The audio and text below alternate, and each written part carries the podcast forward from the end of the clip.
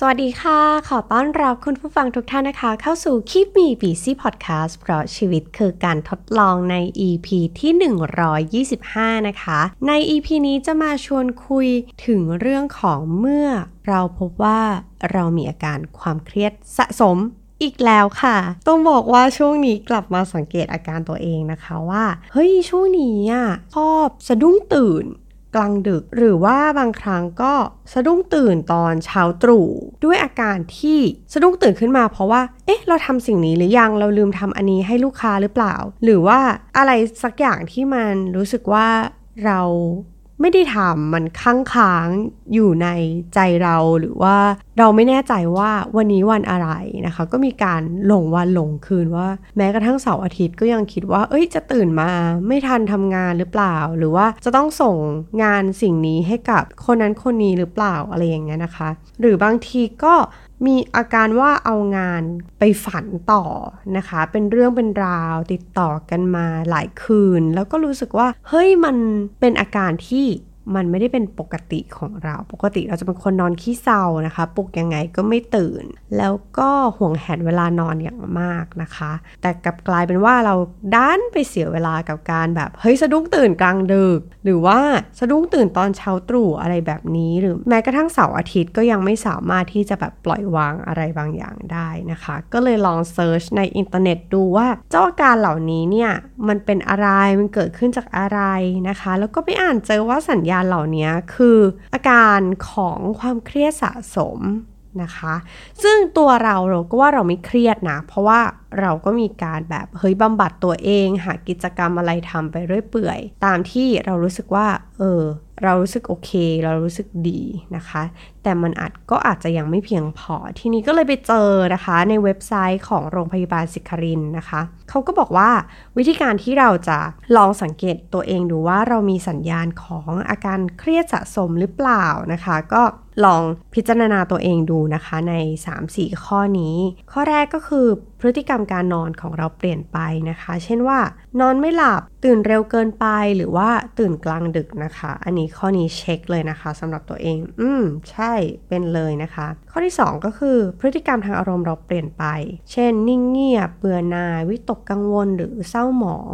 นะคะเอเรามีอาการแบบนี้หรือเปล่า ซึ่งข้อนี้ก็เช็คเหมือนกันนะคะ บางทีก็มีความเบื่อหน่าย เบื่ออาหาร เบื่อแบบสิ่งแวดล้อมทั่วไป เบื่อการตื่นมาทำงาน หรือว่าแม้กระทั่งเบื่ออะไรสักอย่างแบบกับเรื่องง่าย ๆ อะไรอย่างนี้นะคะ อันนี้คุณผู้ฟังเป็นหรือเปล่า ข้อที่ 3 นะคะก็คือ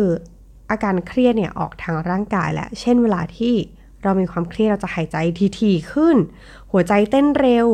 หรือว่ามีอาการปวดศีรษะร่วมด้วยนะคะ อันนี้เอ็มเช็คตัวเองแล้ว 3 ข้อเบื้องต้น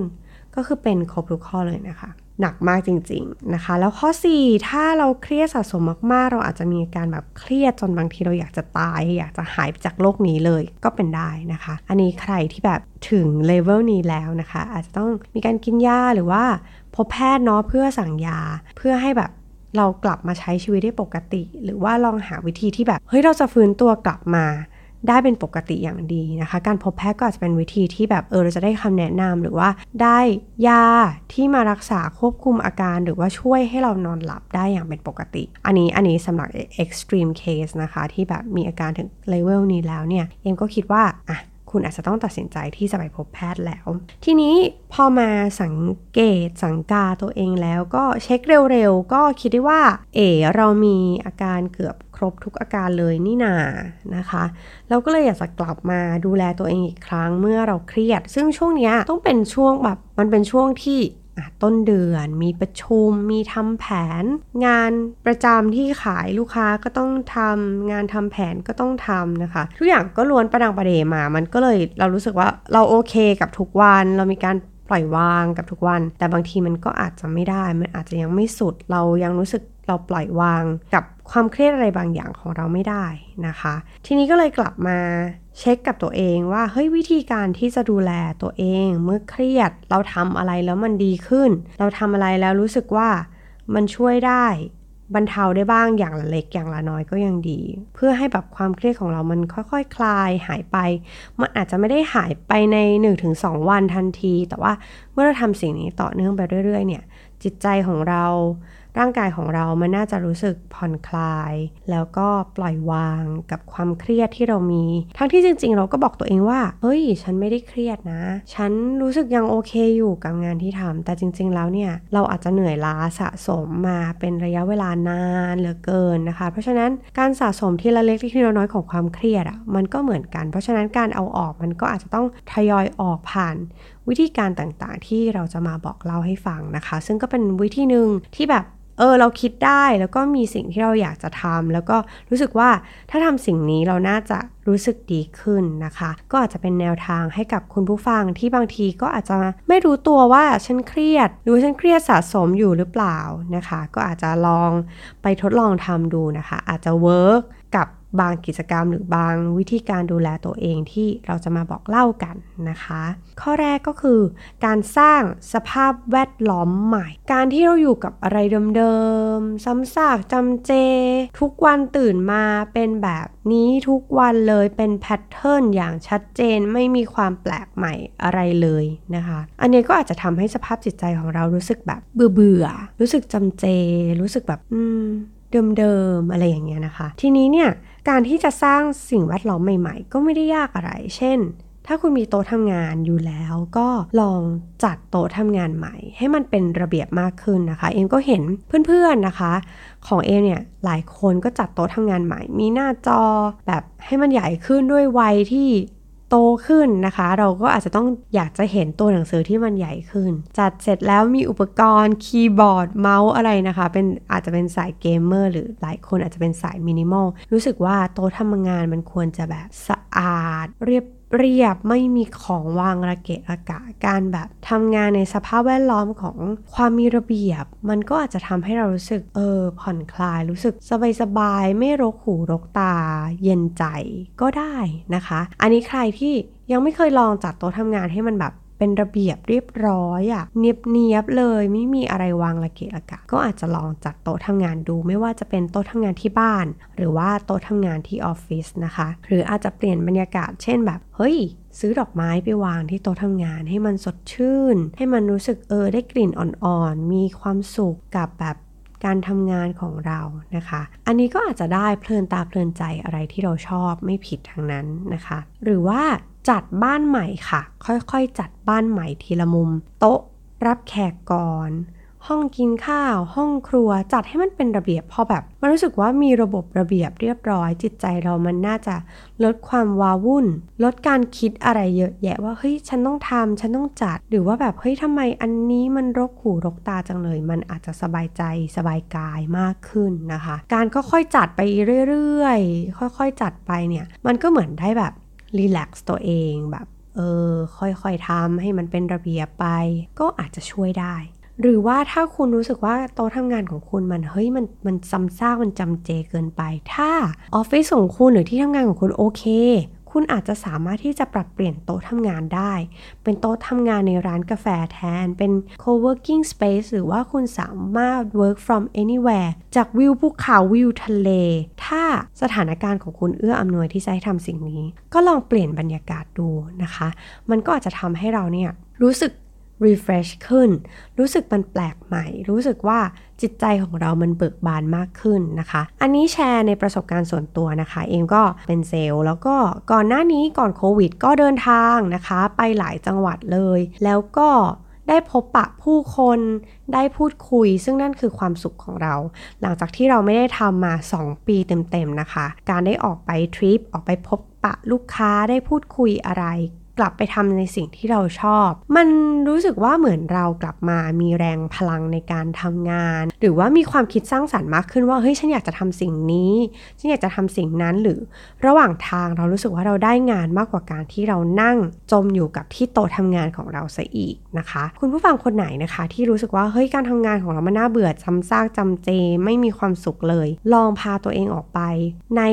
สิ่งแวดล้อมใหม่ ๆ หรือว่าสิ่งที่เราชอบอย่างตัวเองเนี่ยชอบ พบปะผู้คนนะคะ แล้วเราก็พอเราอยู่บ้านนานๆเราก็รู้สึกว่าฉันเป็น introvert หรือเปล่าจริง ๆ แล้วอะไรแบบนี้ แต่พอกลับไปพบปะผู้คนหรือว่าเปลี่ยนจังหวัดที่ทำงาน หรือว่าเปลี่ยนสภาพแวดล้อมเปลี่ยนวิวในการทำงาน มันทำให้เรารู้สึกเฮ้ยมีพลังมากขึ้นจริง ๆ นะคะ อันนี้เผื่อใครที่มีทางเลือกในการที่จะเลือกสถานที่ทำงานได้เองก็ลองดูนะคะ ข้อที่2นะคะความวิตกกังวลหรือความเครียดเนี่ยมันอาจจะเกิดขึ้นจากสิ่งที่เรารู้สึกว่ามันค้างค้างอยู่ มันคาใจอยู่ เพราะฉะนั้นการที่เราเคลียร์หรือว่ากำจัดสิ่งที่ค้างค้างหรือคาใจออกไป หรืองานที่เราพอกหางหมูไว้แล้วมันไม่ได้ทำสักทีมันทำให้เราต้องกลับมาแวะเวียนกับ to do list อันนี้ หรือ task อันนี้ที่เราไม่ได้ทำสักทีเนี่ยมันก็ทำให้เรารู้สึก เครียด ทั้งที่จริง ๆ แล้วมันเป็นสิ่งสิ่งเดิม สิ่งสิ่งเดียว แต่ว่าเราไม่ได้ทำมันสักทีไม่ได้เคลียร์มันสักทีมันก็เลยแบบมีความวิตกกังวล แล้วก็มีความเครียดสะสมขึ้นเรื่อยๆ จากการที่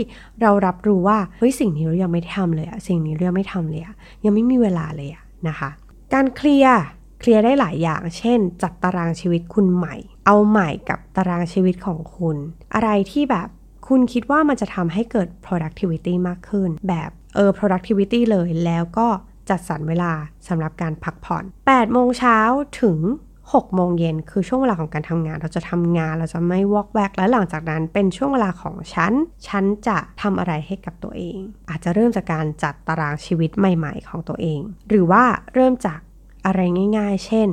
ซ่อมของเสียๆในบ้านที่เรารู้สึกว่า ไฟอันนี้มันกระพริบมานานแล้ว หรือว่าพรินเตอร์อันนี้มันพรินต์ไม่ได้แล้ว แล้วทำไมมันถึงใช้ไม่ได้สักที แล้วมันก็ทำให้แบบมีอารมณ์ มีน้ำโหมีแบบความเครียดเกิดขึ้นนะคะ การค่อยๆ ซ่อมแซมสิ่งของที่เสียในบ้าน พอทำสำเร็จแล้วเราก็รู้สึกโล่ง รู้สึกแบบได้ตัดสิ่งนี้ออกจาก list หรือว่าได้ตัดสิ่งนี้จากความวิตกกังวลของเราออกไปแล้วนะคะ หรือว่า ใครหลาย ๆ คนก็จะรู้สึกว่าอยากจะเก็บของไปบริจาค คือของนี้มันกองไว้นานแล้ว แล้วก็ไม่ได้ใช้เอาไปบริจาคดีกว่า แล้วก็ไม่ได้ทำสักทีนะคะ ลองจัดสรรเวลาในคัล endar ของคุณแล้วก็ลองทำมันซะเลย แล้วก็ทำให้เสร็จในวันที่เรากำหนด ถ้าทำเสร็จสิ้นแล้วเราจะรู้สึกฮ่าโล่งหรือว่าการจัดระเบียบเสื้อผ้า คือผู้หญิงอย่างเราๆนะคะ เสื้อผ้าก็เยอะมากมายก่ายกอง อะไรที่ใช้ได้ อะไรที่ใช้ไม่ได้ย้วยแล้วใส่ไม่ได้แล้วอ้วนขึ้นผอมลง การจัดการเสื้อผ้าของตัวเองนะคะ อันไหนที่แบบอ่าเสื้อผ้าชุดชั้นในอะไรก็สามารถไปรีไซเคิลได้หรือเอาไปบริจาคหรือว่าเอาไปแลกบราอะไรกับแบรนด์ต่างๆ ก็ได้เหมือนกัน หรือว่าเสื้อผ้าที่แบบเออมันใส่ไม่ได้แล้ว เราคงไม่ได้กลับมันกลับไปใช้หรือมันไม่สปาร์กจอยกับเราอีกแล้ว เอาไปบริจาคเอาไปแบ่งปัน ให้กับคนที่เขาต้องการมากกว่าเรา ดีกว่า การทำแบบนี้ก็อาจจะทำให้เรารู้สึกว่าเฮ้ยตู้เสื้อผ้าจากที่มันเคยแน่น ๆ มันโล่งๆขึ้น มันได้เลือกมันได้คัดสรรมาแล้วว่า อันนี้คือสิ่งที่เราจะใช้จริง ๆ ใช้แน่ ๆ แล้วก็ไม่รกหูรกตาก็อาจจะทำให้เรารู้สึกแบบ อืม ดีขึ้นนะคะ หรือใครที่รู้สึกว่า เฮ้ยมันมีงานบ้านที่ข้างๆที่เรายังไม่ได้ทำเช่น รีดผ้า กองโตอันนี้ยังไม่ได้ทำเลย หรือจานที่ยังไม่ได้ล้างเนี่ย มันก็ทำให้จิตใจเราหม่นหมอง แล้วก็สะสมความเครียดโดยที่ตัวเราก็ไม่รู้ตัวเหมือนกันนะคะ การค่อยๆ เคลียร์งานบ้านที่มันค้างๆหรือว่าเฮ้ยการที่แบบซักผ้าหมดทางแล้วฮ่าโล่งอะไรอย่างเงี้ยนะคะ อันนี้ก็เป็นความเห็นส่วนตัวของเอมนะที่รู้สึกว่าเวลาที่เราเคลียร์อะไรกับสิ่งรอบๆตัวของเราแล้วมันแบบ มันโล่งๆมันสบายๆมันเป็นระเบียบอะเรารู้สึกว่าเออมันมีความสุข จริง ๆ เราเราก็ไม่ได้เป็นคนที่ระเบียบจัดอะไรขนาดนั้น แต่ว่าพอทำแล้วมันโล่งๆ มันสบายๆ ความเครียดของเรามันก็ดูเหมือนจะลดลงนะคะ อันนี้ใครที่ไม่เคยทำก็แนะนำให้ทดลองทำละกันเผื่อจะติดใจเหมือนกันนะคะพอเราเคลียร์อะไรที่มันค้างๆแล้วเนี่ยนะคะ ตามที่เราได้ยกตัวอย่างไปอะ่ะเราก็อาจจะรู้สึกว่าความวิตกกังวลของเรามันลดลงไปหรือว่าความเครียดของเรามันลดลงไปโดยแบบ อืม ไม่น่าเชื่อ เมื่อมันสำเร็จหรือว่าเสร็จสิ้นไปนะคะ อันนี้ก็ลองดูเนาะ ข้อที่ 3 ก็คือการบำบัดตัวเองด้วยสิ่งที่เราชอบ ด้วยสิ่งที่เรามีความสุขหลายครั้งเราคุยกันเรื่องนี้มาก ๆเลยนะคะ นั่นก็คือการเลือกหาสิ่งที่เราทำแล้วมีความสุขแล้วก็กลับไปในจุดที่เรามีความสุขนั้นบ่อยๆ เอ็มก็ถามตัวเองอยู่เหมือนกันนะว่าเฮ้ยอะไรที่เรามีความสุขอะไรที่เรารู้สึกมี passion กับมันมาก ๆนะคะ ซึ่งทั้งตัวเองแล้วก็คนรอบตัวก็ล้วนแล้วแต่พูดถึงเรื่องนี้ก็คือเอ็มมีความสุขเวลาที่เอ็มได้กินของอร่อย ของอร่อยไม่ต้องร้านสวยก็ได้ขอแค่ว่ามันอร่อย มีความสุขตั้งแต่ plan ว่า เฮ้ย เราปักหมุดใน Google Map แล้วว่า เฮ้ย เราอยากจะกินร้านนี้ แล้วเราก็จะจำมันในหัวว่า เฮ้ย ฉัน ถ้าฉันได้ไปร้านนี้ ฉันจะแบบ fulfill แล้วโดยเฉพาะถ้ามันอร่อยจริง ๆ ตามความคาดหวังของเรา เราก็บำบัดตัวเองด้วยอาหารนะคะ อะไรที่แบบเรากินแล้วเรามีความสุขอะไรที่เรามัน เรารู้สึกว่าอร่อยแล้วแบบ เราจะมีความสุขมาก ๆ รู้สึกว่าทั้งสัปดาห์มันเพื่อสิ่งนี้จริง ๆ แล้วก็พอเรารู้สึก fulfill แล้วบางทีเราก็แบบมันเอ่อล้นด้วยความรู้สึกที่แบบเออมันมีความสุขกับสิ่งที่เรากินเข้าไปจริง ๆ ก็มีการแบบเอ็มก็ระบายออกโดยการเขียนรีวิวออกมานะคะ ในร้านที่เรารู้สึกชอบจริง ๆ เขียนรีวิวในแบบโซเชียลส่วนตัวอะไรอย่างเงี้ยแล้วแบบก็มีเพื่อนมาตามแล้วก็ตามมากินแล้วเขาก็แบบเฮ้ยอร่อยเหมือนกันชอบเหมือนกัน แต่มันมีเหมือนกันนะที่เขารู้สึกว่า บางอย่างเขาไม่ได้ชอบเหมือนเรา ซึ่งอันนี้เรารับได้ เพราะว่าความอร่อยเป็นความชอบส่วนตัวส่วนบุคคล เราชอบกาแฟขม บางคนคิดว่ามันขมเกินไป เราชอบอาหารที่ไม่ติดหวาน บางคนอาจจะรู้สึกว่ามันเค็มเกินไป อะไรแบบนี้คือเราต้องยอมรับในความแตกต่าง แต่ว่าเรารู้สึกว่ามันอร่อยเรา fulfill แล้วตั้งแต่ตอนที่เรากินแล้วอร่อย ส่วนความคิดเห็นของคนอื่นมันจะเป็นยังไง อันนี้เราไม่ค่อยได้สน เพราะฉะนั้นเราก็จะมีความสุขกับการที่ได้แบ่งปันหรือว่าได้ป้ายยาคนอื่นไปเหมือนกันอะไรอย่างเงี้ยนะคะ แล้วก็อีกอันนึงที่ด้วยวัยนี้เราทำแล้วรรู้สึกว่าเรามีความสุขมากขึ้น แล้วก็เราเพิ่งได้ทดลองทำเมื่อไม่นานนี้ แล้วก็ยังชอบอยู่ยังทำอยู่ นั่นก็คือการกลับไปอยู่กับ ธรรมชาตินะคะ อะไรที่เป็นเขียวๆต้นไม้ อะไรที่เป็นน้ำเป็นเสียงน้ำไหล หรือว่าเป็นแบบน้ำอะไรก็ได้ น้ำในสระน้ำในทะเลสาบ น้ำทะเลหรือว่าน้ำแม่น้ำอะไรก็ตาม เออแต่ ไม่รวมถึงน้ำท่วมนะคะ อันนี้เราก็รู้สึกว่า เอ้ย เรารู้สึกสบายๆ รู้สึกผ่อนคลายไปกับมัน เราก็อยากจะทำมันเรื่อยๆ แล้วเราก็อยู่ดีๆ ก็มีบางอย่างอินสปายเราว่า เฮ้ย เราอยากจะลองในสิ่งที่เราไม่ได้ทำมานานแล้ว นั่นก็คือการเดินเท้าเปล่าบนพื้นหญ้าค่ะ ตอนเช้า จริงๆ แล้วสิ่งเนี้ยเราค้นพบว่าเราชอบ แล้วก็เพิ่งได้เคยทำตอนที่ไปเดินจงกรมตอนไป วิปัสสนานั่งสมาธินะคะ การเดินจงกรมบนพื้นหญ้าด้วยเท้าเปล่า มันเป็นอะไรที่แบบ โอ้ ความรู้สึกมันเป็นแบบนี้นี่เอง มันรู้สึกสดชื่น เราได้เชื่อมต่อกับธรรมชาติ เราได้เชื่อมต่อกับพื้นดิน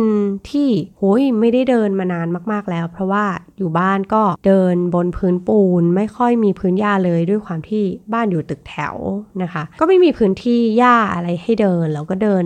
บนหญ้าก็กลัวขี้หมา กลัวเศษแก้วหรือกลัวเชื้อโรคอะไรต่างๆ เราก็รู้สึกว่าเฮ้ยเราห่างเหินกับเรื่องนี้ แล้วก็สิ่งนี้เป็นสิ่งที่รู้สึกว่าเฮ้ยถ้าทำก็น่าจะกลับไปมีความสุขรู้สึกผ่อนคลายได้เหมือนกันนะคะ ใครที่แบบเออไม่ได้ทำนานแล้วเหมือนกัน แล้วก็ลองหาพื้นหญ้าหรือพื้นทราย หรือพื้นแบบพนโคลนในแบบน้ำตก อะไรอย่างเงี้ย มันน่าจะแบบผ่อนคลายสบายๆได้เหมือนกันนะคะ ถ้าใครที่มีโอกาสแล้วแบบเฮ้ยอยากจะทดลองทำเหมือนกันก็ไม่ห่วงนะคะ ลองไปทำแล้วก็มาบอกด้วยว่ารู้สึกเป็นยังไงบ้างนะคะ หลังจากเดินเท้าเปล่าบนพื้นอะไรบางอย่างที่แบบเรารู้สึกว่ามันน่าจะผ่อนคลายแล้วก็สบายดี หรือว่าเราอาจจะเพิ่มความแปลกใหม่ในกิจกรรมที่เราทำอยู่เดิม เช่นเฮ้ยเราทำอยู่แล้วแหละสิ่งเนี้ย แต่ว่าบางทีทำไปเรื่อยๆ มันก็แบบเออเกิดความซ้ำซากจำเจในชีวิตเหมือนกันนะคะ อย่างการออกกำลังกายก็ต้องยอมรับว่าเอมอะเป็นคนชอบออกกำลังกายนะ แต่พอออกกำลังกายซ้ำๆเดิมๆคลิปเดิมๆเราจะรู้สึกว่าเฮ้ยฉันไม่พัฒนาต่อละ ก็เราก็ต้องแอดความแปลกใหม่เข้าไป เช่น ล่าสุดเพิ่งลองฝึกพิลาทิสนะคะ 30 นาทีพร้อมกับเออรู้แล้วว่าเออบางอย่างก็อาจจะแบบละไว้ในฐานที่เข้าใจมันมันรู้สึกยากจังเลยตอนที่ฝึกกันนะคะ แต่ว่าคิดว่าครั้งต่อๆไปคงมี เพราะว่าอยากจะเอาชนะ หรือว่าเปลี่ยนคลิปการออกกำลังกาย หรือว่าการสร้างแรงบันดาลใจให้ตัวเองด้วยแบบเฮ้ยถ้าฉันออกกำลังกายทุกวัน ฉันจะได้รางวัลเป็นแบบชุดออกกำลังกายใหม่ หรืออุปกรณ์ใหม่ที่มันแบบ เสริมสร้างความแข็งแกร่งให้กับเรามากขึ้นอะไรแบบนี้นะคะ ซึ่งเอ็มก็สร้างแรงบันดาลใจด้วยเงินบ้างด้วยความแปลกใหม่บ้างนะคะ อันนี้อาจจะเป็นตัวอย่างที่แบบในการใช้เงินอาจจะแบบอะไม่ได้ดีนะคะ แต่ว่าเฮ้ยเรารู้สึกว่ามันเป็นรางวัลให้กับชีวิต แล้วมันก็ไม่ได้แพงมากในสิ่งที่เราซื้อ แล้วมันก็ต่อยอดการออกกำลังกายของเราให้มันมีความสุขได้ อันนี้ก็คือการสร้างความแปลกใหม่ในกิจกรรมเดิมๆที่เราทำหรือว่าคุณอาบน้ำอยู่แล้วทุกๆวัน ลองร้องเพลงตอนอาบน้ำไหมอะหรือว่าลองจุดเทียนหอมตอนที่คุณอาบน้ำมันจะรู้สึกผ่อนคลายขึ้นหรือเปล่านะคะ สร้างความแปลกใหม่เออมันเป็นสิ่งที่เราทำอยู่แล้ว แต่ว่าลองสร้างบรรยากาศใหม่ ๆ เติมความแปลกใหม่ให้กับกิจกรรมที่เราทำก็น่าจะดีเหมือนกันนะคะ หรือว่าใครที่ยังไม่เคยลองนะคะ การใช้กลิ่นบำบัด อย่างเช่นตัวเอมเนี่ย favorite กลิ่นที่แบบรู้สึกว่าการมีกลิ่นนี้ในบ้านมัน รู้สึกผ่อนคลายมากคือกลิ่น Joy ของ Karmakamet นะคะ ซึ่งเข้าใจว่าเป็นกลิ่น signature ของเขา เวลาที่เราแบบมีกลิ่นนี้อยู่ในบ้านเราจะรู้สึกว่าบ้านเราเป็นพื้นที่แห่งการพักผ่อน เป็นพื้นที่แห่งการแบบได้ฟื้นฟูจิตใจของตัวเอง อืมนี่คือพื้นที่ที่แบบได้กลิ่นนี้เรารู้สึกว่าได้อยู่บ้าน อันนี้ก็เป็นแบบการบำบัดอย่างหนึ่งหรือว่าการจุดเทียนหอมระหว่างการฝึกโยคะ หรือว่าการออกกำลังกายก็เป็นสิ่งหนึ่งที่ทำแล้วรู้สึกดีขึ้นไปอีก จากแบบที่ชอบอยู่แล้วก็ชอบขึ้นไปอีกนะคะ หรือว่าเปลี่ยนสีไฟในบ้าน คือเดี๋ยวนี้มันก็มีแบบไฟแบบหลากหลายที่มันสามารถให้เราเปลี่ยนสีไฟในบ้านได้อะไรอย่างเงี้ยนะคะ ตอนกลางวันเราก็ใช้ไฟแบบ อืมคูไว้อะไรอย่างเงี้ย พอกลางคืนเปลี่ยนเป็นวอร์มไว้ แล้วก็เรารู้สึกผ่อนคลายขึ้นเหมือนแยกแยกระหว่างเฮ้ยเวลาทำงานคือสีนี้ความสว่างนี้แต่ว่าพอทำงานเสร็จแล้ว ถึงเวลาผ่อนคลายแล้วก็ใช้อีกสีหนึ่งนะคะ อันนี้ก็เป็นเทคนิคที่ใช้กันที่บ้านนะคะ หรือว่าลองดูสำหรับไม่ว่าคุณผู้หญิงหรือคุณผู้ชายก็ตามนะ อาจจะแบบเลือกกิจกรรมที่แบบผ่อนคลายร่างกาย เช่น ฝังเข็ม ไปนวด นวดแบบ นวดน้ำมันหรือว่านวดผ่อนคลาย ส่วนตัวเอ็มชอบนวดหน้ามาก ๆ เลยนะคะ แบบเวลาที่แบรนด์อะไรที่เราใช้ประจำแล้วเขาเชิญไปนวดหน้าจะรู้สึกว่านี่คือกำไรของชีวิต แล้วพอเขานวดหน้าแล้วเราจะรู้สึกแบบ เฮ้ยสดชื่นจังเลย รู้สึกสวย รู้สึกดี รู้สึกหน้าแบบคุ้มค่าอะไรอย่างนี้ หรือว่าตอนนี้ก็จะอินนะคะกับการกัวซาเองที่บ้านนะคะ ด้วยความที่ ช่วงอยู่บ้านเราก็มีความซื้อของจากจุฬา Marketplace อะไรอย่างนี้เนาะซื้อเสร็จปุ๊บก็อ่าไม่ค่อยได้ใช้นะคะ ก็ไปถอยกัวซามาด้วยอะไรบางอย่างดลจิตดลใจให้ซื้อมา แล้วก็เออไม่ค่อยได้ใช้ก็รู้สึกเสียดาย แล้วก็ช่วงนี้ก็มีความเฮ้ยปวดตึงอะไรต่างๆ จากความเครียดในการทำงานหรือ position ในการนั่งทำงานนะคะ ก็ลองกัวซาดูตามคลิปที่แบบหาได้ใน YouTube นะคะ กลายเป็นว่ารู้สึกชอบ คือ พอออกกำลังกายแล้วมันก็จะมีความปวดตึงในบางที่อย่างเช่นแบบไหล่หรือข้ออะไรเงี้ยนะคะพอกลัวซาแล้ว แล้วเรารู้สึกมันสบายมาก มันหลับสนิทมากนะคะ มันดีเหมือนกันอันนี้ใครที่แบบยังไม่เคยลองก็อันเราไม่กี่ร้อยบาทนะคะ แล้วก็ลองศึกษาคลิปดู ก็มันก็เออผ่อนคลายจริง สบายจริง แต่อันเนี้ยคือเอไม่ได้ทำเพื่อ ความสวยงามนะคะ แต่แบบเออเรารู้สึกมันสบายอะแต่จริง ๆ แล้วกลัวซามันก็เพื่อความสวยงามได้เหมือนกันนะคะ อันนี้ใครแบบคิดว่าอยากจะลองก็แนะนำหรือว่าความเครียดต่างๆส่วนใหญ่เราก็ใช้ตาในการทำงานเนาะ การประคบตา แล้วก็นอนไปพร้อมกับการประคบตามันแบบมันสบายจริงๆนะ มันดีมากๆเลย มันเหมือนตอบแทน ขอบคุณร่างกาย ขอบคุณสายตาที่แบบทำให้มันสบายขนาดนี้ อันนี้ก็เป็นแบบ การที่เรารู้สึกว่าเราฟื้นฟูทั้งร่างกายแล้วก็จิตใจของเรา มันก็จะเบิกบานเนาะถ้าหน้าตาเราเบิกบานสดชื่นสดใสก็อะมันก็ทำให้เออใจของเรามันก็สบายไปด้วย หรือว่าหลายคนนะคะเพื่อนเอมหลายคนก็เป็นเหมือนกันคือ ฉันต้องแต่งหน้าแต่งตัวออกไปทำงานออกไปเที่ยว ฉันต้องดูสวยดูดี แล้วฉันจะรู้สึกมั่นใจ แล้วก็ความเครียดทั้งหลายทั้งปวงช่างมัน เพราะฉันสวยแล้วฉันดูดีแล้ว ในแบบของฉันนะคะ ก็อันนี้ก็จะอาจจะเป็นอีกเทคนิคหนึ่ง หรือว่าใครนะคะที่ห่างเหินจากการแบบทำอาหารทานเองที่บ้าน ลองกลับมาทำอะไรง่าย ๆ เช่นอาหารเช้าง่าย ๆ ปิ้งขนมปัง หรือว่าชงกาแฟด้วยนมที่เราชอบนะคะ คือปกติเองก็จะดื่มแต่กาแฟดำแต่ว่าก็พยายามสร้างความแปลกใหม่ในตอนเช้าด้วยกันอ่าทำ ลาเต้ด้วยนมโอ๊ตดูซิเปลี่ยนยี่ห้อดูมันเป็นยังไงบ้างนะคะ ก็มันก็ถือว่าเป็นมื้อเช้าที่รู้สึกเรา healthy ขึ้นแล้วก็ได้ลงมือทำหรือว่าตอนเย็นหั่นผักหั่นเนื้อทำกับข้าวกินเองอะ่ะมันรู้สึกว่ามันเป็น healthy จังเลย รู้สึกผ่อนคลายจังเลยนะคะ ช่วงนี้ก็กลับมาทำค่อนข้าง บ่อยขึ้น แล้วก็เออ เป็นวิธีที่ผ่อนคลายความเครียดจากการทำงานได้ค่อนข้างดีเลยทีเดียวนะคะ หรือว่าถ้าเหล่านี้ยังบำบัดคุณผู้ฟังไม่พอ ลองหาอะไรที่เราไม่ไม่เคยลองทำแล้วลองทำดูนะคะ เราอาจจะพบทางของเราที่มันเป็นทางที่บำบัดจิตบำบัดใจผ่อนคลายความเครียดของเราได้นะคะ ไม่ว่าจะเป็นการแบบเอ้ย ลองไปฝึก skill ใหม่ๆ ที่เราไม่เคยลอง ปีนหน้าผาไหม หรือว่าแบบฝึกวาดรูปใน Procreate หรือว่าแบบเฮ้ยลองจิบชาอุ่นๆ ที่ไม่มีคาเฟอีนก่อนนอนยังไม่เคยทำเลย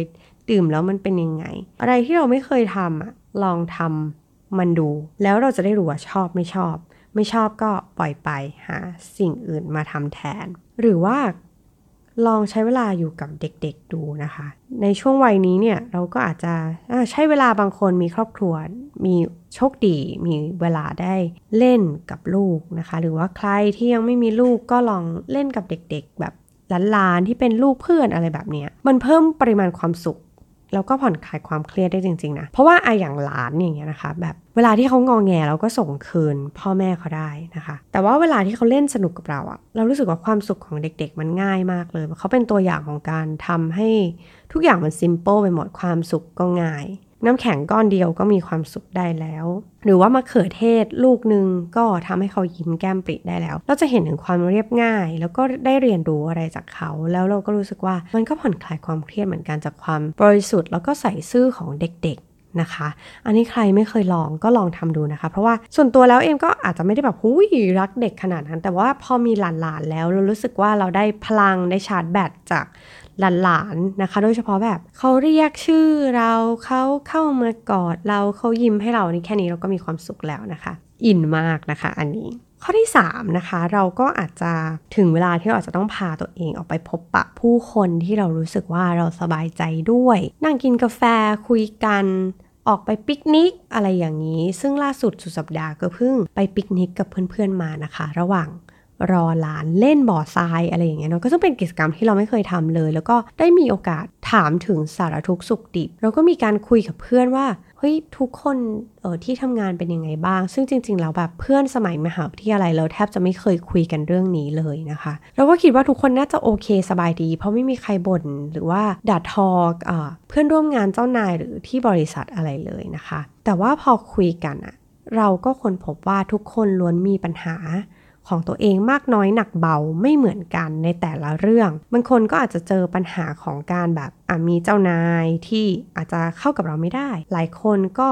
อาจจะไม่โอเคกับเพื่อนร่วมงานหรืองานที่ทำแต่พอได้ฟังแล้วเราก็รู้สึกว่า เฮ้ยมันไม่ใช่เราคนเดียวที่มีปัญหานี่นาจริง ๆ แล้วเพื่อนที่เรารู้สึกว่าอ่อนโยนที่สุดในกลุ่ม เขากับ กลายเป็นคนแข็งกร้าวในที่ทำงานได้ด้วยหรออะไรเงี้ยนะคะ ก็เป็นเรื่องที่เซอร์ไพรส์เราพอเราได้ใช้เวลากับเพื่อนๆ หรือคนที่เรารู้สึกสบายใจด้วย แล้วแบบได้พูดคุยในเรื่องที่แปลกใหม่ที่เราไม่เคยเห็นหรือว่านอกเหนือจากที่เราคุยไลน์กัน มันก็เป็นความรู้สึกที่แปลกใหม่ แล้วเราก็รู้สึกว่าเราไม่ได้โดดเดี่ยวเดียวดายเราไม่ใช่คนเดียวที่มันมีปัญหาหลายคน หรือเกือบจะทุกคนด้วยซ้ำที่มีปัญหาเหมือนกัน แต่อยู่ที่ว่าเขามองปัญหานั้นแบบไหน เขารับมือกับมันแบบไหน เราก็จะได้เรียนรู้จากผู้คนที่แวดล้อมเรา แล้วก็เรารู้สึกโอเคที่จะใช้ชีวิตกับเขา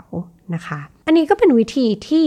เรารู้สึกว่าเฮ้ยถ้าเราทำสิ่งนี้เนี่ยความเครียดที่มันสะสมมานานแสนนาน มันน่าจะบรรเทาเบาบางลง มันอาจจะไม่ได้หายร้อยเปอร์เซ็นต์เพราะว่าความเครียดมันก็เข้ามาเรื่อยๆ แต่เมื่อรับเข้ามา เราก็ต้องรู้จักที่จะระบายออกนะคะ เวลาที่เราบอกตัวเองว่าฉันไม่เครียดหรอกฉันโอเค บางทีมันอาจจะไม่โอเคอย่างที่เรา รู้สึกหรือเราพร่ำบอกตัวเองก็ได้ ซึ่งมันไม่ผิดนะคะ ใครๆเขาก็เป็นกัน ความเครียดมันก็บอกให้รู้ว่าเรา ยังเป็นมนุษย์อยู่ ยังเป็นคนอยู่ ยังมีความรู้สึก ยังมีความรู้สึกแบบเฮ้ยความเครียดคือความรู้สึกทะเยอทะยานอะไรบางอย่าง ที่เราอยากจะทำให้มันได้ดี อยากจะทำให้ได้ถึงเป้าหมาย แต่เมื่อเรารู้แล้วว่ามันเป็นสิ่งที่มันก็เป็นปกติธรรมดาที่ถ้าเราทำงานเราก็จะมีความเครียด แล้วมันก็อาจจะสะสมได้ เพราะฉะนั้นเมื่อรับเข้ามาแล้ว เราก็แค่ต้องรู้จักระบายออก อาจจะเป็นวิธีที่เอ็มบอกเล่ามานะคะ นั่นก็เป็นตัวอย่างหนึ่งแต่ถ้าคุณผู้ฟังมีไลฟ์สไตล์ที่แตกต่างจากนี้ ก็ไม่ผิดเลยถ้าจะลองลองเปิดใจให้ตัวเองได้ลองระบายออก แล้วก็ใครที่มีแบบวิธีนะคะที่ผ่อนคลายความเครียดได้ผลงัดมากเลยรู้สึกดีมากๆเลย อยากให้ DM มาคุยกันนะคะ หรือว่ามาพูดคุยกับเราทั้งในทุกช่องทางของ The Infinity หรือว่าพูดคุยกันใน DM ของ Kimi BC ได้เช่นเดียวกันเลยนะคะ แล้วก็ถ้าใครอยากจะฟังเรื่องไหนเพิ่มเติมเป็นพิเศษนะคะ ก็สามารถ บอกมาได้เลยนะคะ เราก็จะไว้ค้นคว้าแล้วก็มาเล่าให้ฟังเหมือนเดิมเลยนะคะสำหรับวันนี้ลาไปแล้ว สวัสดีค่ะ